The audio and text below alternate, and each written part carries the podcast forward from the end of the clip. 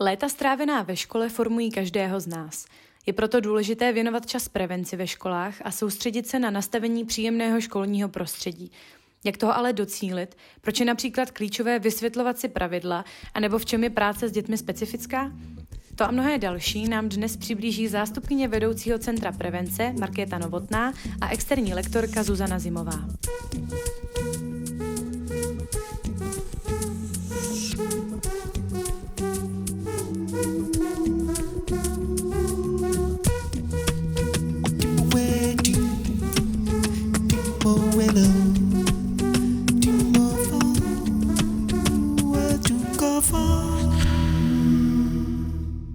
Tak já vás tu obě dvě zdravím. Ahoj Markéto.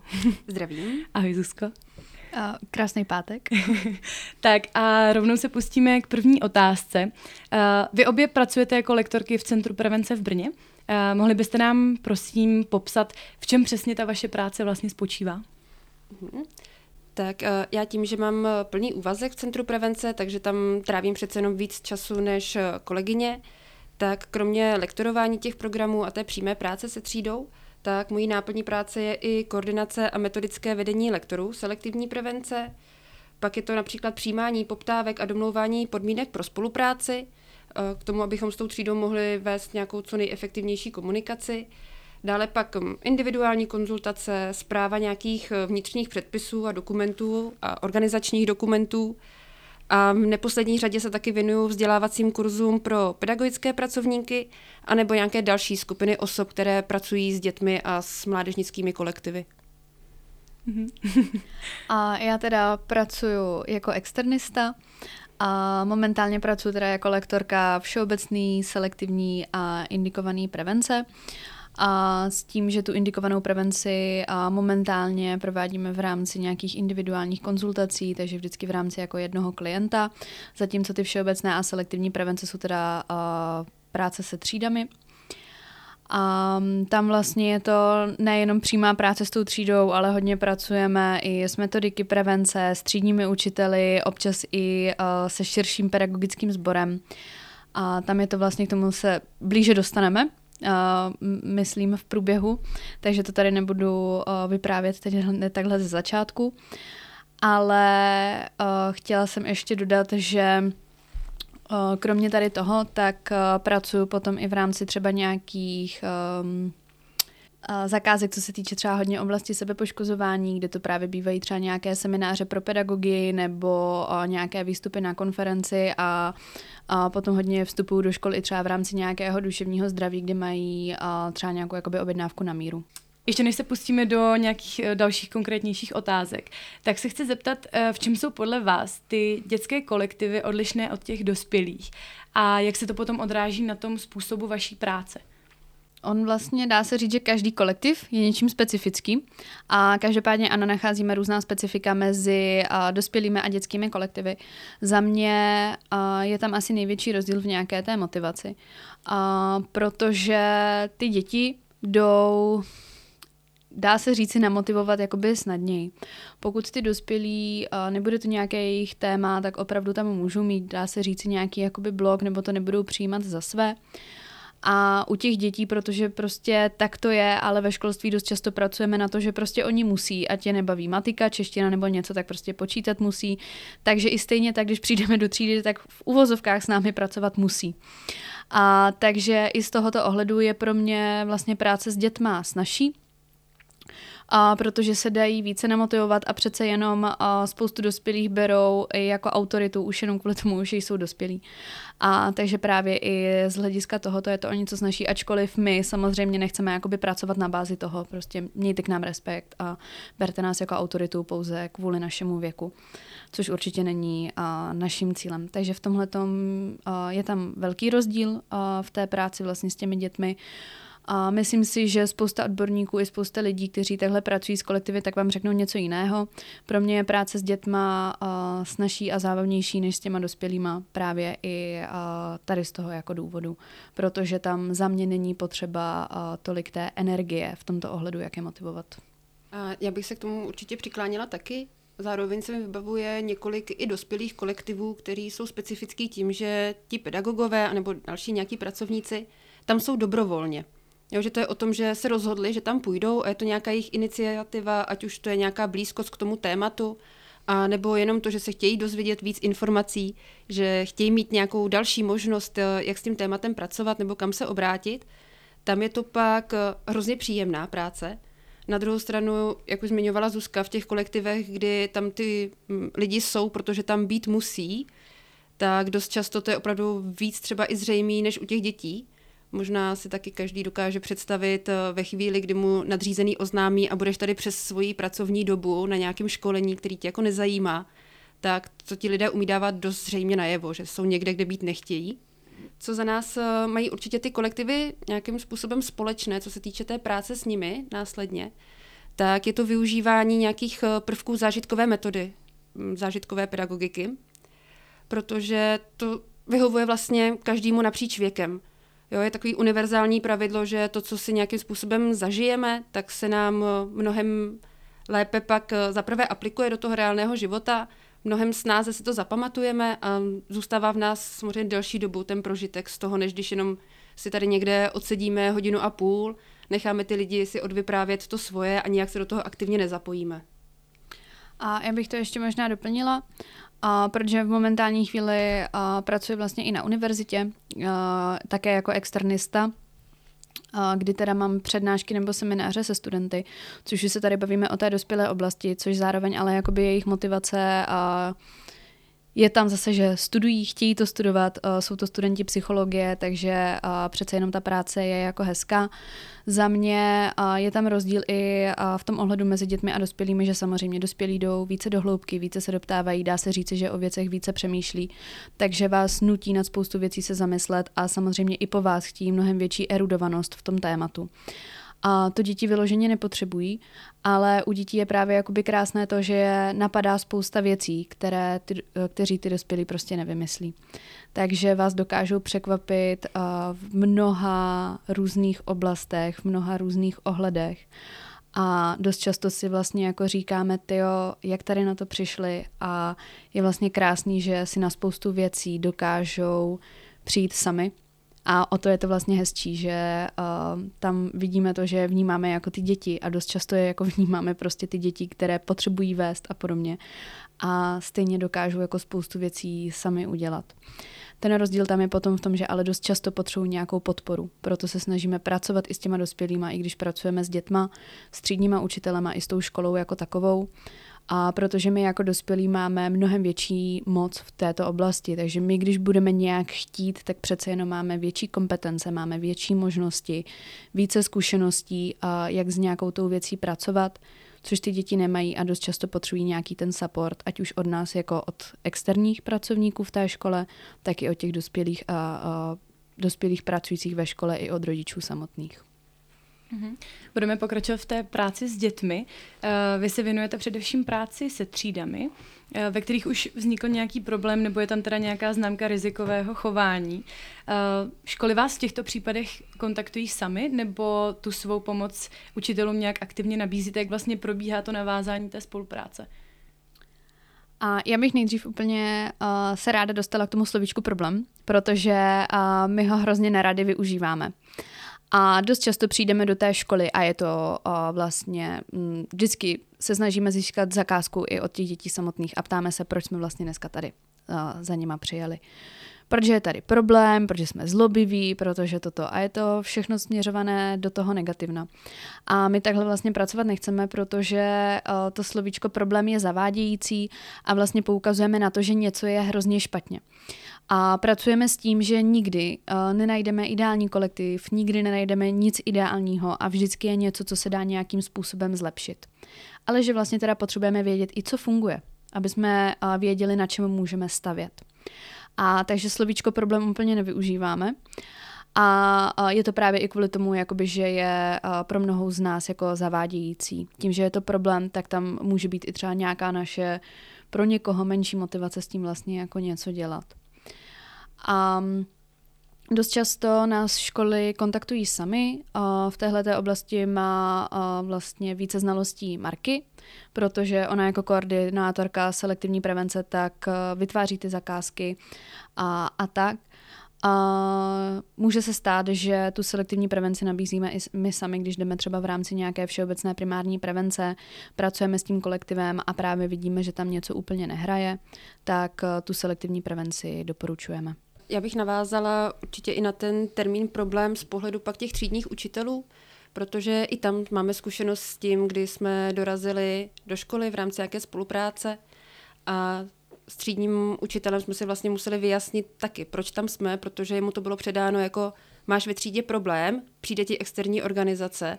A v tu chvíli určitě pro toho pedagoga to taky jako není nijak příjemná situace a může to dost často vyznívat, takže ve třídě je nějaký problém, já jsem ho buď to způsobil, nebo minimálně ho neumím řešit až do takové míry, že mi sem pošlou někoho jako zvnějšku, aniž by to se mnou konzultovali, aniž by se mě kdokoliv jako vlastně zeptal na můj názor, anebo aspoň na nějaký moje svolení k tomu, že přece je to moje třída, já za ní zodpovídám a najednou se mi do toho jako vnoří někdo třetí, o kom já nic nevím.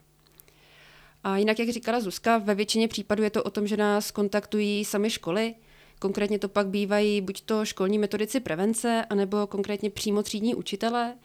V menší míře to pak bývá někdy ředitel té školy.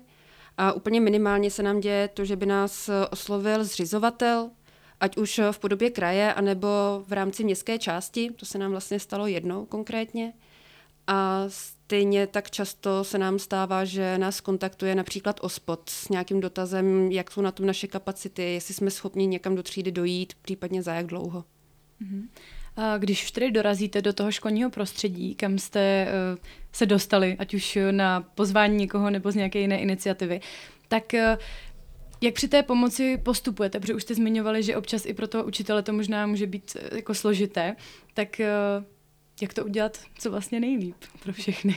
Jo, tak my vlastně ještě předtím, než vstoupíme do toho školního prostředí v podobě té školní budovy, a opravdu tam fyzicky jsme, tak probíhá konzultace s třídním učitelem, my i v rámci poptávky už po nich chceme nějaké specifika toho třídního kolektivu, nějakou historii vývoje toho kolektivu, historii třídnictví, která tam byla, nějaký předchozí zkušenosti, pokud tam jsou s nějakými jinými programy a podobně.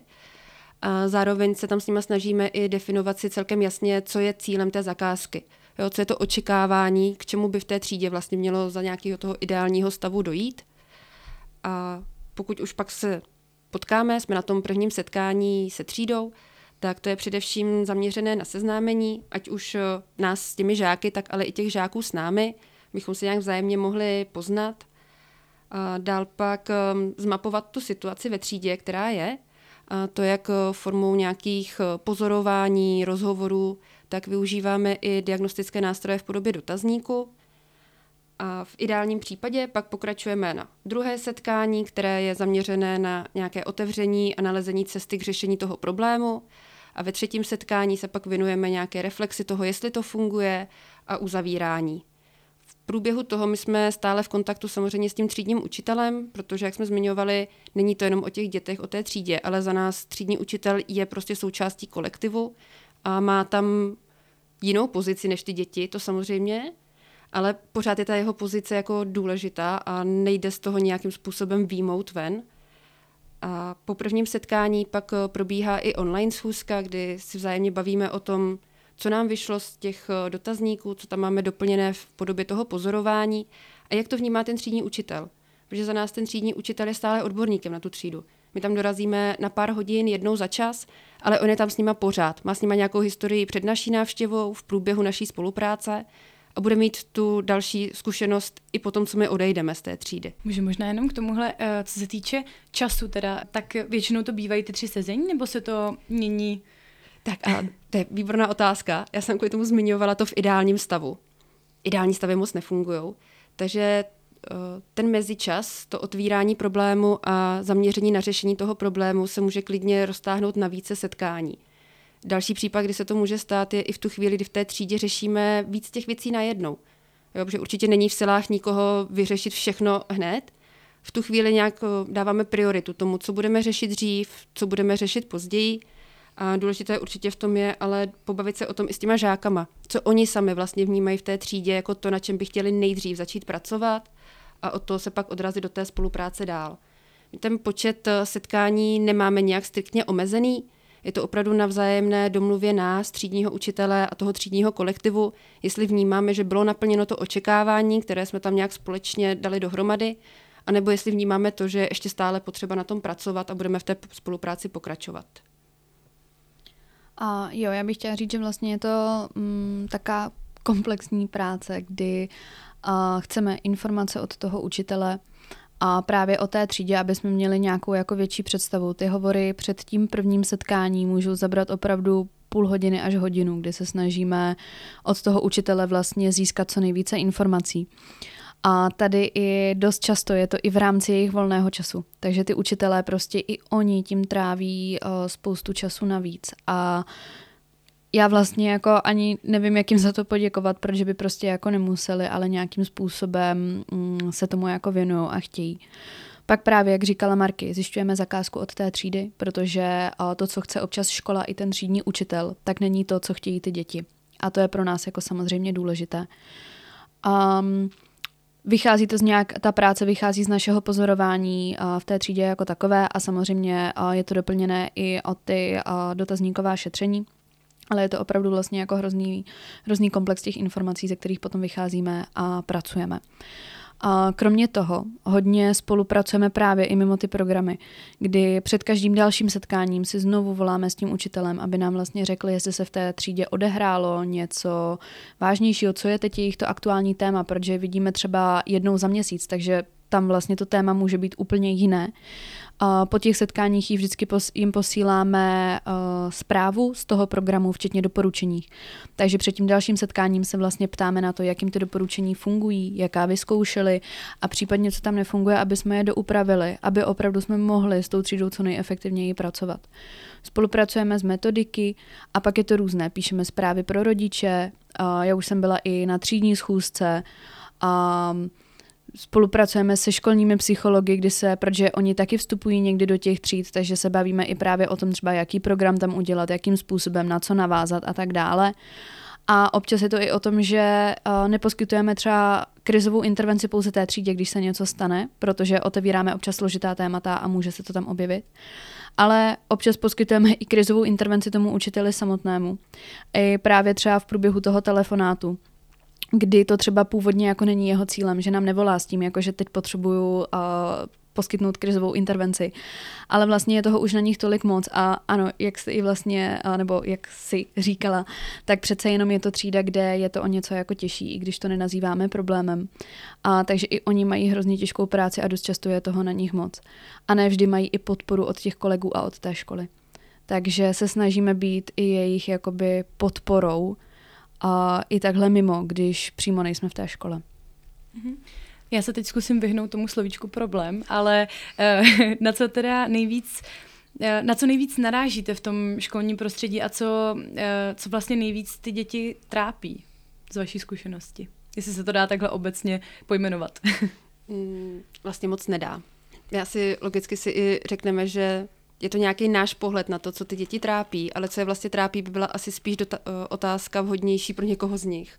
Protože máme nějakou představu o tom, a když bychom si to měli nějak zkusit strukturovat, tu odpověď a někam se jako posouvat, tak za nás by bylo hrozně příjemné to dělit eh, a užitečný na nějaký období a dobu před covidem a po covidu. Jo, byť uh, někdy už může být vlastně dost obtěžující tohle téma, protože to slyšíme pořád, někde se to vrací, tak ale ono to tam ten vliv jako výrazný zanechalo. Tím spíš v tom školním prostředí, kde pro ty žáky, ale i pro ty pedagogy to opravdu byla velká změna, byla to dost zátěžová situace a nějaké ty dozvuky toho, tak vlastně můžeme pozorovat i teďkon.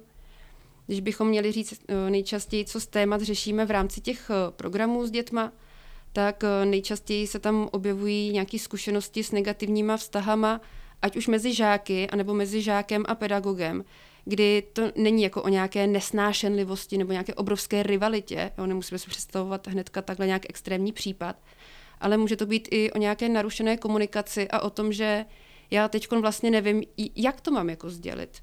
Jo, mám nějakou svoji potřebu, něco bych chtěl, ale nejsem schopen to předat eh, takovou formou, abych přitom nevyvolal nějaký konflikt nebo nějakým způsobem nedošlo k nepochopení z té druhé strany. A zároveň z té druhé strany nepřichází to doptávání k tomu, jestli jsem to vlastně dobře pochopil, ale dost často už je tam ta obraná reakce v podobě toho útoku a vyvolání toho konfliktu, který je možná zbytečný. A dál pak obtížná spolupráce, to nám vlastně s tou komunikací dost souvisí, těžko můžeme spolupracovat, když se nám úplně dobře nebaví společně. A v neposlední řadě pak nějaká nízká úroveň atmosféry v bezpečí. A zase budeme tady v tom se bavit nejenom o té třídě, ale i o té škole, protože je fajn si uvědomit, že to, jak se mají děti v té třídě a jak se má každá ta třída na škole, tak je ovlivněný i tím, jak se mají vlastně všichni na té škole. Jo, nejsou to žádné oddělené skupinky v rámci nějaké velké bubliny, ale ty třídy jsou s tou školou propojené, stejně tak jako ta škola s těma třídama. A já jsem vlastně po covidu hrozně často narážela na to, že nám ty učitelé říkali, že oni se před covidem normálně bavili a spolupracovali a byli takový a takový. A najednou uh, jsme přicházeli do nekohezních a nespolupracujících tříd. A je to vlastně jako přirozené, uh, protože oni dlouhou část uh, té doby byli sami doma byli na online výuce, nikdo vedle nich třeba neseděl, nebo prostě rodina přece jenom je to menší počet uh, lidí a najednou jsme je nahnali zase do třídy, kde měli 20, 30 lidí okolo sebe. A jim v tom nebylo dobře, najednou spolu nedokázali komunikovat, bylo pro ně hrozně náročné se na něčem domluvit. Začali jsme řešit mnohem víc uh, témata, co se týče nějaké duševní hygieny, duševního zdraví. A spousta odborníků, nebo slyšíme to neustále, že po tom covidu to duševní zdraví prostě šlo nějakým způsobem dolů. A narážíme na to i my a, a můžeme se věnovat právě potom i v rámci těch tříd nějaké psychohygieně, kdy s tím pracujeme. A já se v tomu uh, teda dostávám potom i v rámci nějaké jakoby té individuální péče. Možná mě jenom ještě napadla k tomu otázka, uh, jestli je tam nějaký diametrální rozdíl mezi uh, těmi žáky, kteří vlastně začínali jako v první třídě ještě před covidem, takže už měli zkušenost um, s tím kolektivem a pak teda byl covid a teď zase jsou zpátky v kolektivu a s těmi, co vlastně úplně jako začínali, jako prvňáčci v tom covidu, tak uh, jestli je tam jako fakt vidět diametrální rozdíl, že pro ně je to jako o dost větší šok, anebo jestli ty dva roky v covidu stačí, že úplně zapomněli už, jaký ten kolektiv vlastně byl na začátku. A jo, za mě je tady i rozdíl vlastně třeba, jestli ty děti předtím tak museli chodit do školky alespoň na jeden rok, ale jak dlouho tam byly, takže třeba už nějaká ta zkušenost s tím kolektivem tam samozřejmě byla. A jestli chodili na hřiště a tak jakoby podobně do nějakého kroužku. A ty rozdíly tam byly a u všech těch dětí, a byly to tam i vlastně jako na vyšším stupni, že to nebylo třeba právě jenom takhle ty maláčové. A zároveň pro mě je to tě, hrozně těžké je hodnotit, protože my se dostáváme nejdřív třeba do třetí a většinou jako do starších tříd. A protože v těch prvních ročnících se teprve ty vztahy budujou, budou se ty pravidla a řeší se tam spoustu jiných věcí, takže uh, my s nima tuto oblast neřešíme. Každopádně zprostředkovaně ať už jakoby od ředitelů škol, od učitelů, tak uh, vnímají nebo jakoby poukazují na to, že právě ty prvňáčci, kteří začínali úplně v tom covidu, tak to mají jako hrozně těžký. Jak často s dětmi řešíte například to používání nebo užívání návykových látek? Jestli pozorujete nějaké trendy, které se třeba v těch dětských kolektivech eh, v poslední době projevují? Mě napadly třeba, jestli jsou to, že jsou ty jednorazové elektronické cigarety nebo nikotinové sáčky a tak dále, tak eh, co byste zmínili? Tak eh, když bychom to vzali z pohledu té selektivní prevence jako takové dlouhodobé spolupráce se třídou, tak tam nějaké užívání, zneužívání, nadužívání návykových látek eh, řešíme vlastně minimálně. Eh, za loňský rok se nám to stalo úplně konkrétně jednou, kdy jsme řešili jako něco v rámci návykových látek. Dost často mm, to není jakoby způsobený tím, že ty návykové látky by ty děti žáci neužívali, ale je to tím, že je to záležitost nějakého jednoho, dvou jedinců z té třídy, případně nějaké menší skupinky a celý ten kolektiv to vlastně neřeší. Tam my pak doporučujeme nějakou individuální práci a odkazujeme na nějaké další služby, ať už to je v rámci našeho individuálního poradenství, a nebo pak máme velmi dobře navázanou spolupráci se střediskem výchovné péče Help Me, takže využíváme určitě i těchto cest. Pak druhá linka jsou nějaké prevence, které děláme ve třídách, kde je potenciálně zvýšené riziko nějakého projevu rizikového chování ale ne z toho důvodu, že ty žáci by s tím jako reálně měli zkušenost, byli z vyloučených lokalit nebo podobně, ale jsou to žáci s nějakými specifickými vzdělávacími potřebami. tam jsme se s tímto tématem setkali taky eh, ve formě alkoholu a za nás je tady v tom hodně příjemná zkušenost z toho, že ty školy předtím nezavírají oči, a byť tu prevenci sami pro ty žáky dokážou poskytovat eh, velmi kvalifikovaně, tak v tomhle se nebojí přizvat i někoho dalšího k tomu a spolupracovat na tom s námi. V rámci těch selektivek, které my máme, což jsou teda většinou vztahové, tak eh, i tam se ale pravidelně dotýkáme tématu návykových látek a to především v kontextu nějakého neefektivního řešení nějakých problémových náročných situací, což je i ta věc, kterou pozorujeme, se vlastně proměnila mezi těma dětma a žákama. Je to o tom, že teď už neužíváme návykové látky, protože je to zábava, je to nějaký experiment, chceme si užít, něco zlepšit, ale je to o tom, že pocituju nepohodu, není mi dobře, chci si nějak pomoct a v určitý formě to můžeme nazvat i jako nějakou snahu k self-medikaci a k nějaké léčbě sebe samého z té situace. A byť to není efektivní jako způsob, tak těm dětem to ale krátkodobě zafunguje a málo kdo pak hledá nějakou motivaci k hledání nějaký jiný cesty, jak si vlastně pomoct eh, mimo to užívání návykových látek, když tu možnost má. Jinak to, co jsi zmiňovala, ať už ty jednorázové elektronické cigarety nebo nikotinové sáčky, pro děti určitě tématem jsou. Tam se hodně pak bavíme o nějakých věkových skupinách, protože každá ta věková skupina má pak zase ještě svoji skupinu látek, který užívají častěji. A zároveň bych to ještě asi z nějaký naší zkušenosti doplnila i o látky, které v tuhle dobu jsou ještě legální, jsou nějakým způsobem pro ty děti, žáky, dospívající dostupný. E, I o těch se tam určitě bavíme. A já bych to jenom v krátkosti doplnila o nějakou moji zkušenost, protože co se týče oblasti selektivní prevence, tak já návykovky nejezdím, a, takže se s tím maximálně jakoby dotýkám v rámci těch vztahů, ale tam taky a, úplně minimálně, a, protože návykové látky, ačkoliv dělám v centru prevence, tak nejsou nějaké moje velké téma, ale a, řeším spíše to duševní zdraví jako takové, co se týče právě, jak už jsem zmiňovala, se poškozování úzkosti a tak dále. Um, každopádně to byla oblast samozřejmě v rámci všeobecné prevence, kterou jsem jezdila, kdy tam máme vyložený jakoby program na návykové látky. Ale hodně se tam toho právě uh, dotýkáme i v těch uh, duševních uh, programech, jako je právě nějaká ta psychohygiena, kdy právě, jak Marky zmiňovala, tak uh, to řešíme v rámci nějakých těch strategií toho zvládání, že je to nějaká ta neefektivní strategie jako taková. A já osobně se s tím setkávám potom třeba i, nebo můžu se setkat v rámci a, té individuální práce s těmi klienty, kdy to jsou třeba klienti dost často, kdy tam neřeším tu závislost jako takovou v případě experimentování a podobně, dealerství nebo něco takového, ale narážím právě spíše na to, že je to užívání ať už alkoholu, marihuany nebo prostě něčeho, protože je tam úzkost, je tam třeba prostě nějaká jako začínající deprese, prostě něco není mi jako dobře, není mi příjemně a tohle je prostě něco, co mi od toho dokáže pomoci. Na to možná navážu, eh, když se ohlednete zpět na svoje dětství, tak eh, máte pocit, samozřejmě je to subjektivní pohled, ale i z toho, co jste teď říkali, eh, jestli vlastně ty, ti dospívající v dnešní době čelí více problémům, než tomu bylo dříve, jsou to právě možná i já nevím, sociální sítě, nějaký tlak společnosti. Jo, um, za mě tady, já asi nedokážu úplně posoudit, jestli čelí více nebo méně problémům, než jsem čelila já.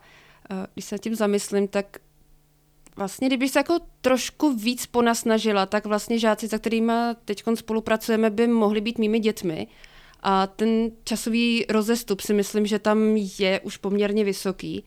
A co si myslím, že posoudit nějak můžeme, je to, že ty problémy jsou opravdu jiné. Jo, já třeba ze své pozice si nedokážu představit, jaký velký tlak pro ně teď ty problémy vlastně jsou, protože já to nemám ani s čím srovnat. Jo, za mě, samozřejmě bylo tam taky spousta nějakých problémů, kterým jsme čelili, ale byly to úplně problémy na jiném spektru, než s čím se potýkají dneska ti děti a dospívající. A jo, kdybych měla uvíct uh, za mě nějaký jakoby příklad, v čem je ten rozdíl, tak se zase dostanu k nějakým těm strategiím těm, toho zvládání, kdy ještě my, a ačkoliv teda uh, já bych ještě nemohla mít uh, ve věku ty děti, se kterými pracuju, mohla bych je mít teda hodně brzo, potom ano, ale jinak, eh, jinak takhle ne. A, ale i já to jakoby vnímám, že my jsme ten čas trávili jinak. Měli jsme více zájmů, chodili jsme ven, hráli jsme si s míčem a v pubertě jsme prostě i, ta, i chodili jako do nákupáku a povídali jsme si. Ale měli jsme tam mnohem víc eh, toho osobního setkávání. A jak jsi zmiňovala, ano, eh, velké téma jsou sociální sítě. Um, za prvé jedna věc je, můžeme řešit obsah těch sociálních sítí a toho, co ty děti sledují. A já totiž pracuji i jako školní psycholožka, takže tam mám i jiný, mm, jiný pohled právě o těch žáků vlastně interně, kdy za mnou dochází na ty individuální konzultace. A takže je to pro mě i takové um, no, je tam toho víc prostě, ale ano, bavíme se o tom, na co koukají, jaký obsah vyhledávají, ať už se to týče oblasti mentální anorexie, hledání uh, způsobu sebepoškozování, hledání právě užívání jakoby návykových látek, jakých, uh, koupě nikotinových sáčků přes internet, tak uh, opravdu se bavíme o tom obsahu, kdy tam jsou dost často nějaké návodné věci a ne úplně jakoby k tomu pozitivnímu chování. Ale bavíme se i o tom, že i ty děcka, který, nebo ty dospívající, a kteří tam netráví čas tímhletím, že by a, vlastně jeli v nějakých tady těch nebezpečných challengech nebo v něčem takovém tak tam dost často tráví času, tak dejme tomu jako scrollováním na těch sociálních sítích a ano, psaním si vlastně jako bez kamarády. A já jsem na to psala mm, bakalářku na nějaké podobné téma, kdy jsem prohlídla spoustu studií a ty studie prostě ukazují, že ten face-to-face kontakt je mnohem cenější i pro to naše psychické zdraví, než vlastně jakoby tady ten vzdálený přes ty sociální sítě. Ačkoliv třeba v průběhu covidu to bylo hrozně cené, protože aspoň jsme nějaký kontakt měli, tak to prostě ten face-to-face kontakt nedokáže nahradit. A, a to si myslím, že i v tom je spousta jakoby těch věcí, protože spousta těch děcek vlastně tu strategii toho zvládání využívá to, že napíšou tomu kamarádovi, že scrollují na těch sociálních sítích, že tam nějakým způsobem na těch sociálních sítích tráví čas ale my bychom ty sociální sítě mohli uh, v určitých ohledech zařadit i do těch neefektivních strategií toho zvládání. Takže za mě jakoby spousta problémů může pramenit i tady z toho. A neříkám, že to je všechno tady z toho, ale za mě i ty sociální sítě jsou právě nějaké jako velké téma. A můžeme se bavit dále, že jo, společnost je mnohem více výkonově zaměřená, děti jsou už mnohem více jako ve stresu, než jsme prostě byli my a ta společnost má mnohem větší nároky a to je všechno, co se jako na tom podepisuje. Mě k tomu těm sociálním sítím teď napadl ještě jeden takový vlastně hezký příklad, který jsem nedávno na těch sociálních sítích zahlédla. Když to převedu do toho svého dětství, tak u nás, když někdo šel pozvat nějakého svého vrstevníka na rande, tak jako to nejtrapnější, co jsme mohli zažít, je to, že ten člověk se jako vysmál. Jo, jako nic horšího se moc stát nemohlo. A v dnešní době to nejhorší, co se vlastně tomu dítěti může stát, je to, že v tu chvíli, ať už to proběhne face to face, což jak zmiňovala Zuzka, se jako neděje ta komunikace tak často, takže mnohdy to je přes ty zprávy a přes něco, u čeho udělat screenshot a nazdílet to, trvá tak dvě vteřiny asi přibližně. A tuhle trapnou situaci mojí neprožiju jenom já s tím člověkem ve chvíli, kdy se to stane, ale prožije to kdokoliv, kdo to na tom internetu zažije, v jakoukoliv chvíli. Zároveň kdokoliv se mi k tomu může vrátit někdy. Jo, může mi to předhodit znova. A to je za mě zase nějaká situace, se kterou my jsme se jako rozhodně setkat nemohli a nemůžeme si představit, jak moc nepříjemný tohle vlastně musí pro někoho být. A myslíte, že na to je uh, nějaký recept, jak to trochu zlepšit? Jako je to nějaká um, nějaký způsob, jak těm dětem vysvětlovat, jak ty sociální sítě fungují, eh, nějaké v tom jako edukovat, nebo, nebo je to něco, co už v dnešní době možná moc ovlivnit nejde, protože ten přístup k tomu prostě mají. Mm, za by bylo možná dobrý si pro začátek uvědomit to, že každá generace se někde potkává. Jo, my jsme se potkávali venku ještě na hřišti v parku, Zuzka se potkávali v obchodácích a dneska se prostě děti potkávají na internetu. Jo, tak to je, je to nějaký vývoj a jestli je dobrá, špatná cesta, to je asi něco, co v tuhle chvíli nejsme schopni nijak zhodnotit. Určitě se dá ale podporovat to, aby to nebylo pro to dítě jediná cesta. To mě k tomu tak napadá. Jo? Podporovat ho v nějakém zdravém trávení času. S tou rodinou ten čas trávit společně touhle formou. A ukazovat jim, že ta komunikace může fungovat i face to face a má nějaké výhody, ale určitě to nedělat jako tak, že budu tomu dítěti nějak striktně zakazovat na tom internetu být nebo tam nějak komunikovat, protože zase mm, riskuju tam to, že to dítě nějakým způsobem budu izolovat od těch vrstevníků. Jo, za mě to není jenom jakoby v rodině, ale sa, s, uh, samozřejmě jakoby narážíme na to, že ne vždycky uh, v té rodině jsou ideální vztahy a chceme s tou rodinou jako trávit čas. A, takže to právě může být i to setkávání v rámci nějakých těch kroužků s těmi kamarády, uh, kamarády ven. Za mě je tam určitě jako důležitá prevence, kdy i my jedeme preventivní programy na oblast jakoby sociálních sítí. Uh, I my se v tom posouváme, protože teď vlastně kolegyně, která tady není, tak uh, hodně zapracovala i na tom, aby se ty programy o něco jakoby změnily, protože se to neustále vyvíjí a my se neustále učíme vlastně kam to směřuje, jak to jde a tak dále. A za mě je tam potom i věc eh, v tom ohledu, že v tom můžou přispět rodiče. Že můžeme se bavit o tom, že sociální sítě uh, jsou většinou od 13 a zeptáte se ve třetí, ve druhé třídě, kdo má uh, Instagram, TikTok a máte skoro všechny ruce nahoře nejsou tam dohledy a ano, a teď neříkám, že to všechno pomůže, protože ty děcka jsou vynalézaví a nemůžete je jako uh, sledovat 24-7, pustí si to u kamaráda, vidí to u kamaráda nebo něco, ale určitě by nějaký ten dohled jakoby přispěl.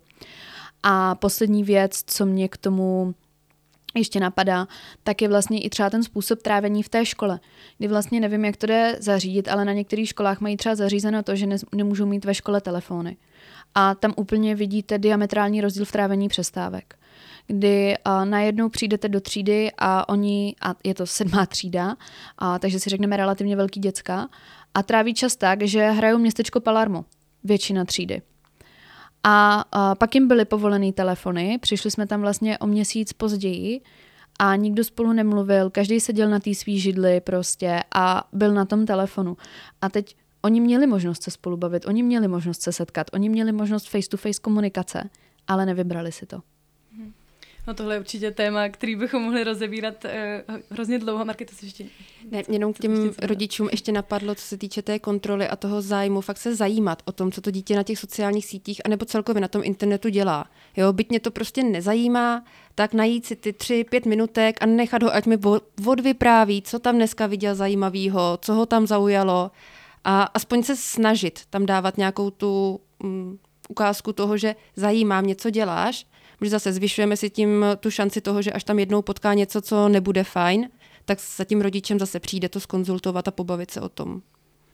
Když se vrátím ještě k tomu, eh, k tomu školnímu prostředí, tak eh, jaké jsou podle vás nějaké klíčové kroky, které by mohly pomoct eh, udržet to příjemné prostředí ve škole? Máme něco pozitivnějšího. um, za mě, a možná to neradí jako slyšíme, ale za mě to jsou nějaká pravidla. A, a ta pravidla musí být dodržována, nemůže jí být moc a musí být formována nějakým způsobem jako pozitivně, musí být odůvodněná. Dost často, že jo, máme pravidla, nedělej tohle, nedělej tohle, nedělej tohle. Pojďme si říct, co máme dělat. A to je jedna věc. A, a nebo když už si vlastně jakoby řekneme, že třeba nebudeme skákat do řeči, tak vysvětlíme proč. Proč to budeme dělat a na ty pravidla upozorňujeme. Teď se tohle, jakoby, teď se tohle nedělo, ale zároveň na to upozorňujeme i tím způsobem, že oceňujeme. Díky za to, že to, že to teď dodržuješ. A je tam důležitý, aby jsme ve všech věcech, co si vlastně v rámci té školy nastavíme, tak byly konzistentní. Ono je relativně jako jednoduché, nebo jednodušší takhle, nechci říct jednoduché. Možná je to o něco jednodušší to dodržovat na nižším stupni, protože přece jenom tam je jeden třídní učitel, který tam tráví většinu času s těmi dětmi.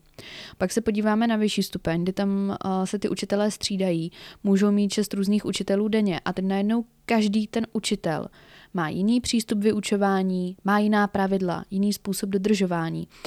A tady se dost často jako setkáváme s tím, že máme ty problémové třídy, ale když se o tom s těma dětma nebo jako dospívajícíma bavíme, tak je to vlastně o tom, že oni neví že jsou hrozně ztracení.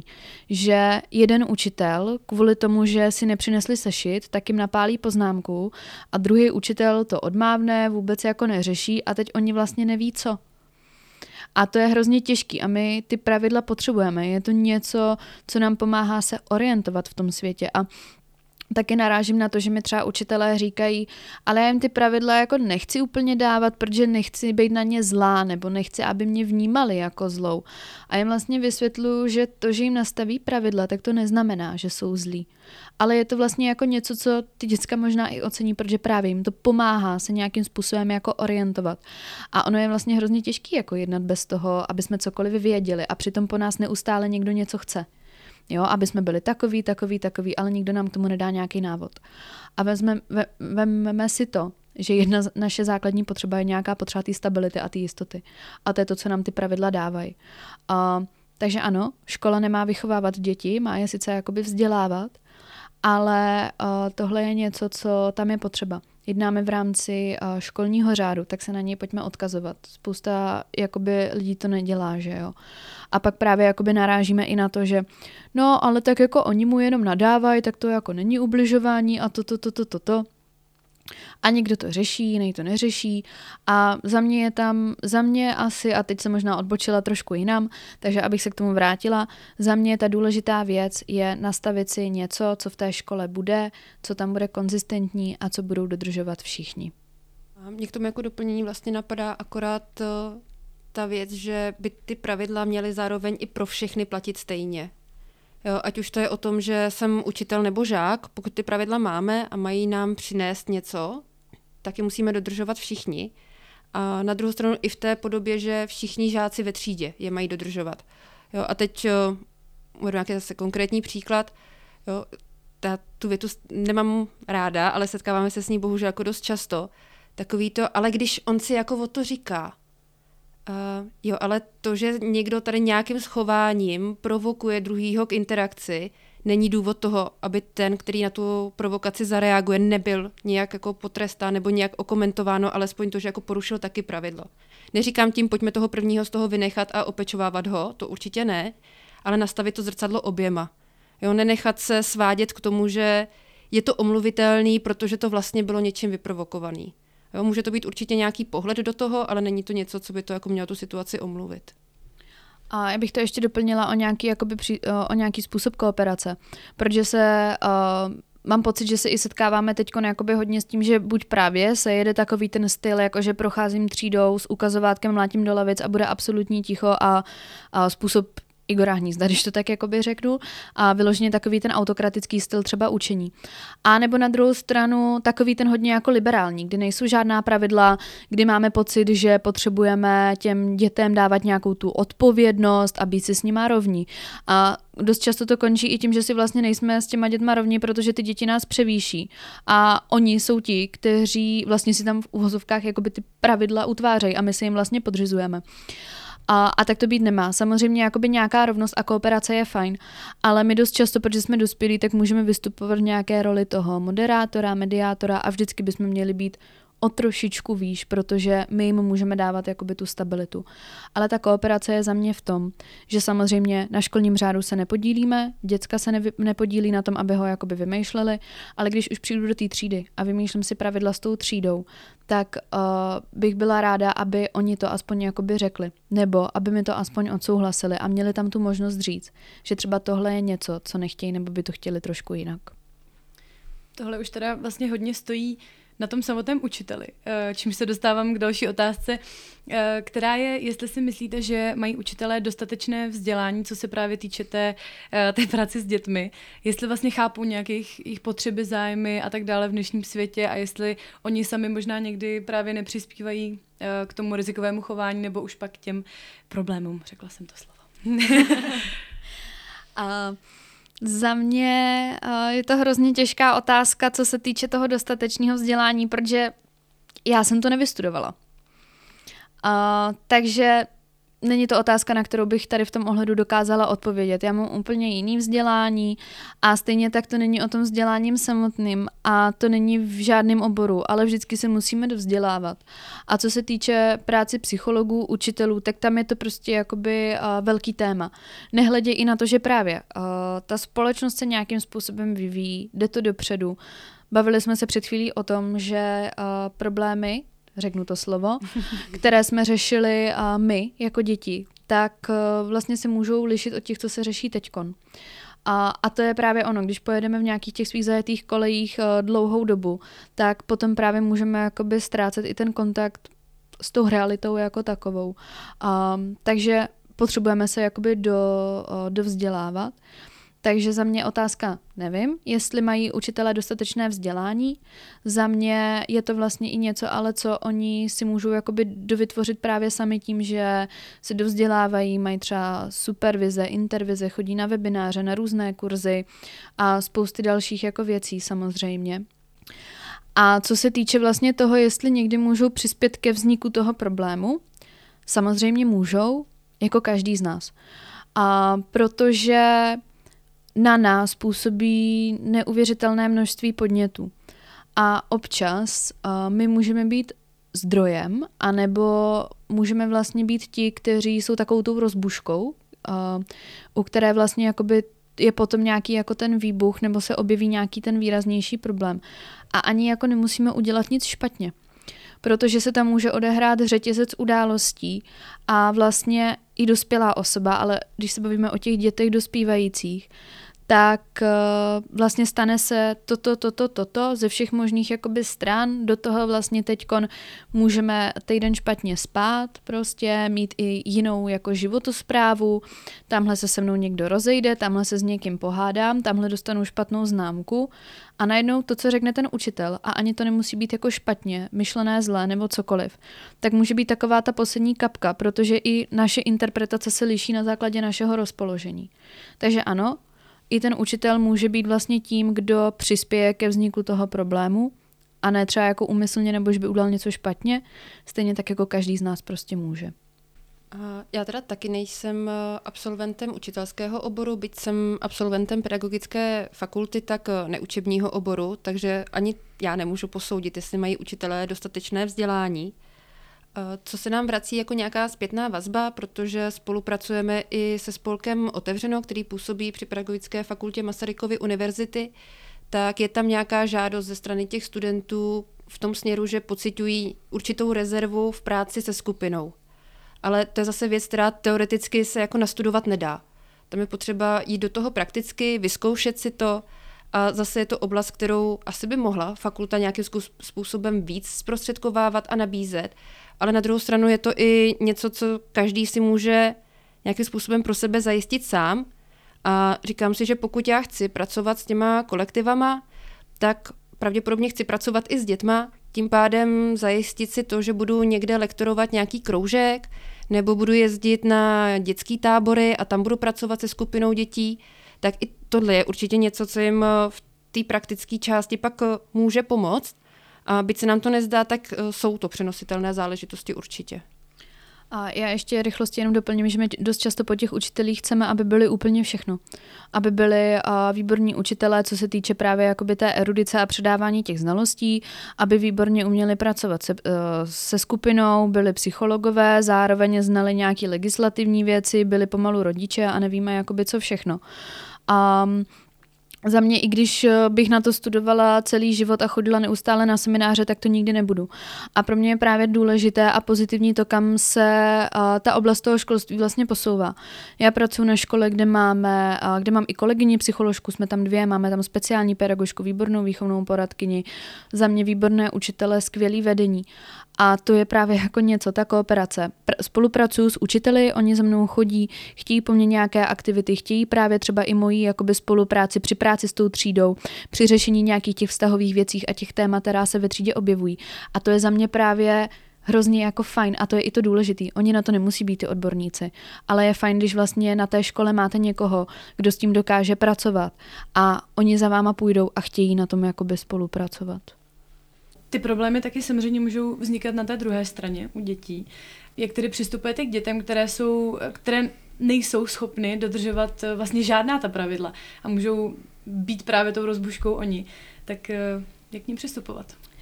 A za mě je to hrozně složitá otázka, protože um, děti jsou za mě v úvozovkách takové jako čisté duše a právě dost často narážíme i ve školství na to, že učitele na ně nadávají, rodiče na ně nadávají doma, že oni jsou jako byti špatní.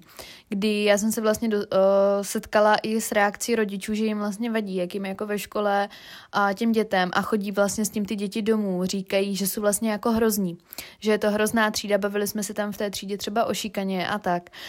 A za mě uh, moje odpověď je taková, že přece my jsme ty, kdo ty děti jako utváří a kdo je nějakým způsobem vede. Takže pokud tam mám ze mě dítě, které nějakým způsobem nedokáže respektovat pravidla, nebo je tam v uvozovkách nějaký problém, tak uh, hledám, jak je to doma, hledám, jaký je systém v té škole, jak se pracuje s těma dětma, jaký já mám způsob na dodržování těch pravidel, jak jsou ty pravidla nastavená a jak já sama komunikuju s těma dětma. Za mě je to vlastně jedno velký téma a právě i jak Marky říkala, tak když už máme nějaká ta pravidla, tak je fér, aby platila pro všechny, což znamená, že pokud já po dětech chci něco, aby ku příkladu chodili včas, tak já bych měla chodit včas. A oni jsou na to dost často vnímaví a někteří právě to jako rádi uh, dávají najevo. A, a potom i to těm učitelům vyčítají a naše reakce je dost často obraná, že vlastně my jsme ty dospělí, my na to máme právo a podobně. A můžeme se vlastně setkávat i s tím, že právě převážně ty dospívající tady na to opravdu reagují. Kdy my většinou nemáme problém, že by na nás reagovali nějak negativně, byli na nás nějací jako drzí, sprostí, nebo ty naše pravidla nějakým způsobem nedodržovali. Za chvíli se dostanu i k tomu, jak ty naše pravidla vypadají a jak, eh, jak je vlastně nastavujeme. A vlastně se setkáváme s tím, že máme učitele, kteří s nima jakoby mluví slušně, v pohodě, poprosí je, poděkujou, omluví se a tak. A ty děcka na to reagují úplně na klid. Oni se omluví, oni poprosí. A pak máme ty učitele, kteří vlastně jakoby se řvou na dvě doby. A co vlastně po těch dětech potom chceme? Aby vůči nám měli respekt, když my ten respekt nemáme vůči nim. A přece jenom nějaká jako vzájemnost nefunguje jenom mezi dospělými. A i když vlastně v tom školství je asymetrický vztah, tak si myslím, že uh, ten respekt je úplná maličkost, kterou my jim můžeme jako nabídnout.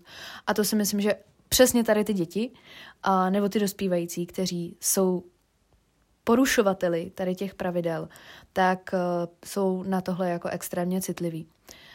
Um, a je to další věc, jo? Je to nějaké pravidlo, které je nastavené jako z hůry, že prostě já jsem ho vymyslel, prodiskutoval jsem ho jakoby s nimi. Ví vůbec, proč se je dodržuje?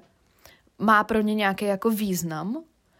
A to je za mě jakoby spousta tady těch věcí. A ano, potom se jakoby bavíme i o tom, že máme děti, které to mají třeba jako součástí poruchy, kdy mají problém vlastně v respektování autorit, v dodržování pravidel a tak dále. A to je zase potom nějaká ta specifická práce tady s těma dětma.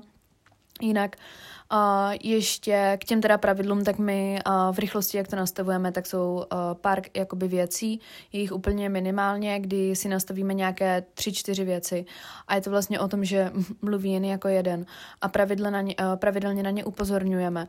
Uh, dáváme jim tam i možnost vlastně říct, co se jim jakoby nelíbí, vždycky si to s nima odsouhlasíme. A um, stane se nám, že nám třeba řeknou, že tohle není něco, jako co jim vyhovuje. A, takže jim vysvětlíme, proč bychom to jako chtěli a jestli by byli ochotní to dodržovat. A nebo jestli je vlastně nějaký jiný způsob, jak uh, by to bylo možné, aby nám všem uh, v tom bylo jako příjemně.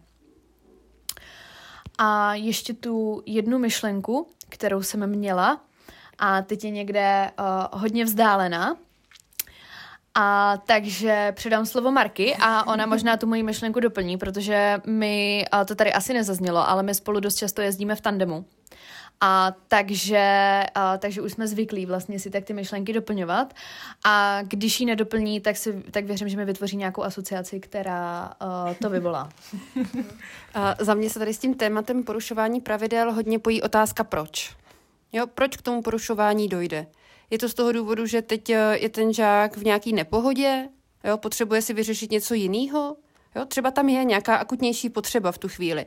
A nebo je to pravidlo jako nejasný, jo, ví, proč to má dodržovat, ví, jaký to nese výhody, ví, co já po něm vlastně v tom pravidle chci. A v neposlední řadě je za mě jako důležitý u těch pravidel i nespolíhat na to, že jako samo pravidlo, nějaký zákaz ještě ideálně, mi zajistí to, že se něco nebude dít. Pojďme si říct upřímně, že vražda je něco, co je zakázaný nějakých zhruba 6 tisíc let a lidi se jako pořád vraždějí a jsou to dospělí lidi. Jo, že očekávat, že dítě bude schopný natolik kontrolovat jako samo sebe a natolik se zapojit samo do těch pravidel, že nebude nikdy potřeba jako to s ním nějak zopakovat, vracet se k ním, Eh, bavit se o tom, reflektovat, nakolik se nám daří, která ta pravidla dodržovat. Jestli to je všechno, co nám vyhovuje, anebo jestli tam je něco, co nám v tom nevyhovuje a potřebujeme to nějak poupravit. A opravdu těm žákům dát možnost eh, se na těch pravidlech spolu podílet. Jo, věnovat jim i tu zodpovědnost za tu třídu. Že mnohdy pak učitelé říkají, že ale oni jako si vůbec neuvědomují, že to je jejich. No, dobře, tak pokud v té třídě jako nemůžou nic ovlivnit, tak to asi není úplně ten pocit, že to je jejich. A Marky to řekla, takže výborně a vyvolala další asociaci. A, takže fakt jenom v rychlosti a ta moje myšlenka byla i o tom, že právě ty chyby se stávají stejně tak, že my nikdo nedokážeme ty pravidla dodržovat na 100% a udláme chybu. A my se je snažíme učit i v tom, že OK, pokud nějakou tu věc porušíme a bavíme se i o tom vlastně, že se třeba respektujeme navzájem, že třeba občas jako řekneme někomu, že je blbej nebo něco, tak ta maličkost je to, že si můžeme omluvit a snažit se to neudělat jakoby příště znova. A to je něco, k čemu se je uh, snažíme vést vlastně, aby tam bylo tohle, že prostě chyby se stávají. A ještě uh, dost často se setkáváme, že přijdeme do třídy a vidíme tam na zdi 20 pravidel. Jak to ty děcka mají zvládat, jak mají chápat vlastně to, uh, nebo jak mají vlastně regulovat. Všechno tady to jako dodržovat a jak to mají vlastně udělat. 20 pravidel je hrozně moc. A a za mě ještě je uh, poslední důležitá věc je, upozorněme vždycky jenom na to porušení toho pravidla, nebo oceňujeme i to, že je něco dodržovaný? Ještě úplně v rychlosti otázku na závěr, která zní, eh, jak si podle vás vlastně české školství eh, vede v té výuce dětí se speciálními potřebami? Já se tady budu v té odpovědi trošku opakovat. Zase se úplně necítíme kompetentní v tomhle poskytnout nějakou plnohodnotnou odpověď. A já osobně jsem teda vystudovala speciální pedagogiku, v návaznosti pak eh, speciální andragogiku pro osoby s patologickými projevy v chování. Nějakou dobu jsem působila ve sféře speciálního školství a i proto bych byla radši, kdyby tuhle otázku vlastně zodpověděl někdo jiný, protože to je velká tématika sama pro sebe. Co se týče spolupráce, kterou my máme nějakým způsobem navázanou s těma školama, nebo ať už to jsou i třídy, eh, zřízené podle paragrafu 16 právě pro žáky se specifickými vzdělávacími potřebami, tak v rámci té prevence jsou ty školy, pedagogové a pracovníci tam velmi kompetentní k tomu, ty preventivní postupy s těma dětma realizovat sami a přizpůsobovat je oproti konkrétním potřebám těch jednotlivých žáků. Že tam jsou ti žáci velmi specifičtí. A za nás um, je pak um, i tady ta spolupráce vlastně hrozně náročná, protože my tam musíme věnovat mnohem víc času té přípravě než u těch jiných škol. Takže pokud s těmi školy, spolu, uh, školami spolupracujeme, nejčastěji je to formou nějaké konzultace a maximálně jednoho, dvou vstupů do té třídy. Um, v momentální chvíli existuje vlastně jako inkluzivní vzdělávání, takže za mě jsem dlouho nenarazila na třídu, kde by právě dítě, nebylo dítě s nějakými speciálními potřebami. A, a záleží samozřejmě, v jakém je to rozsahu, protože máme dítě, které v uvozovkách má ty projevy, které jsou naprosto jakoby stotožnitelné s tím klasickým jako vzděláváním a nemusíme řešit něco výraznějšího a pak máme děti, kde je to jako náročnější. A tam za mě je to hlavně o tom, že prostě hledáme.